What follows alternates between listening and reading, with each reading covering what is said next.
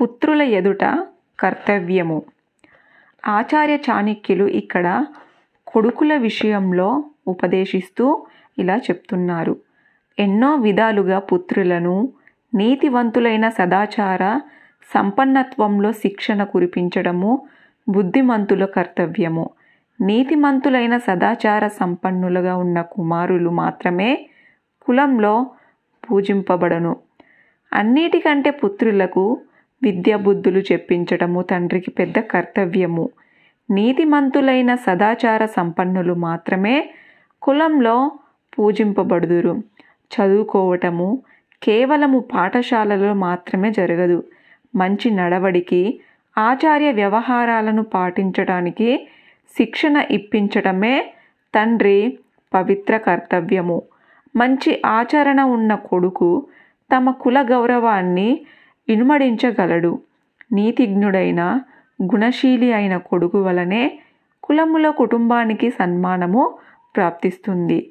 నేటి యువకులే రేపటి పౌరులు నాగరికులు అని నాయకులు అంటారు. వారి వల్లే దేశానికి భవిష్యత్తు ఉంటుంది. కాబట్టి వారిని సరైన మార్గంలో తీర్చిదిద్దటమే తల్లిదండ్రులకు సమాజానికి పరమ కర్తవ్యమై ఉంటుంది. ఇక్కడ ఆచార్య చాణక్యులు విద్య విషయంలో తల్లిదండ్రుల కర్తవ్యాన్ని ప్రబోధిస్తూ ఇలా అంటున్నారు. పిల్లలను చదివించని తల్లి శత్రువుతో సమానము అలాగే తండ్రి కూడా. చదువు లేని వ్యక్తి చదువుకున్న వారి మధ్య ఉంటే హంసల గుంపులో కాకి వలె శోభించడు.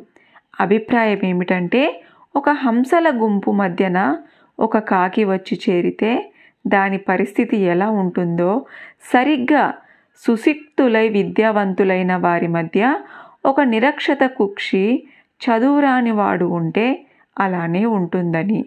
అందుచేత పిల్లలను చదివించకుండా ఉన్న తల్లిదండ్రులు వారికి శత్రువులు అవుతారు ఈ సందర్భంలో ఆచార్య చాణక్యులు చెప్పింది ఏమిటంటే ధనమే ప్రధానం కాదు. చదువే వ్యక్తిని ఆదరణ యోగ్యునిగా తయారు చేస్తుంది. మరియు చదువు లేకపోతే వాడి కొమ్ములు లేని పశువులా తయారవుతాడు అని.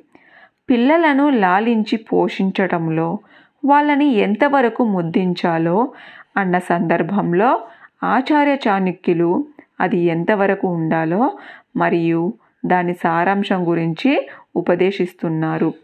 ఎక్కువగా ప్రేమించి ముద్దిస్తే పలు దోషాలు అలాగే నాలుగు దెబ్బలు వేయటం వలన మంచి గుణాలు కలగవచ్చు అని అంటున్నారు. అందుచేత పుత్రులను శిశులను లాలించడం కాకుండా దండించడము అవసరమవుతుంది. భావం ఏమిటంటే ఎక్కువగా ముద్దించి ప్రేమిస్తే పిల్లలు మొండి వాళ్ళవుతారు. దానితో పాటు అప్పుడప్పుడు తగిన శాస్తి చెబుతూ ఉంటే వారు బాగుపడతారు. అందుచేత పిల్లలను శిశులను ఎక్కువగా ముద్దించవద్దు వారితో తీవ్రంగానే ఉండాలి.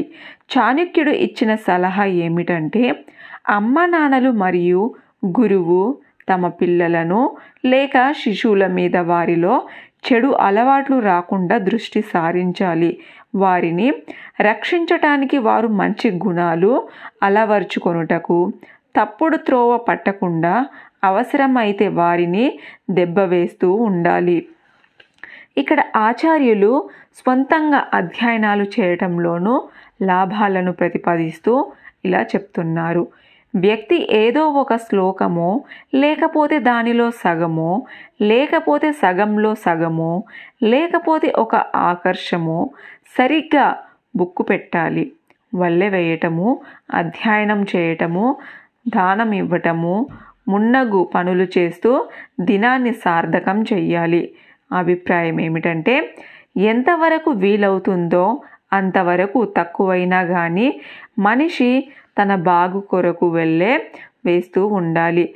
వల్ల వేయటము చదువుకోవటము మరియు ఇతరులకి సహాయం చేయడాన్ని మనిషి అనివార్య కార్యాలుగా గుర్తెరగాలి.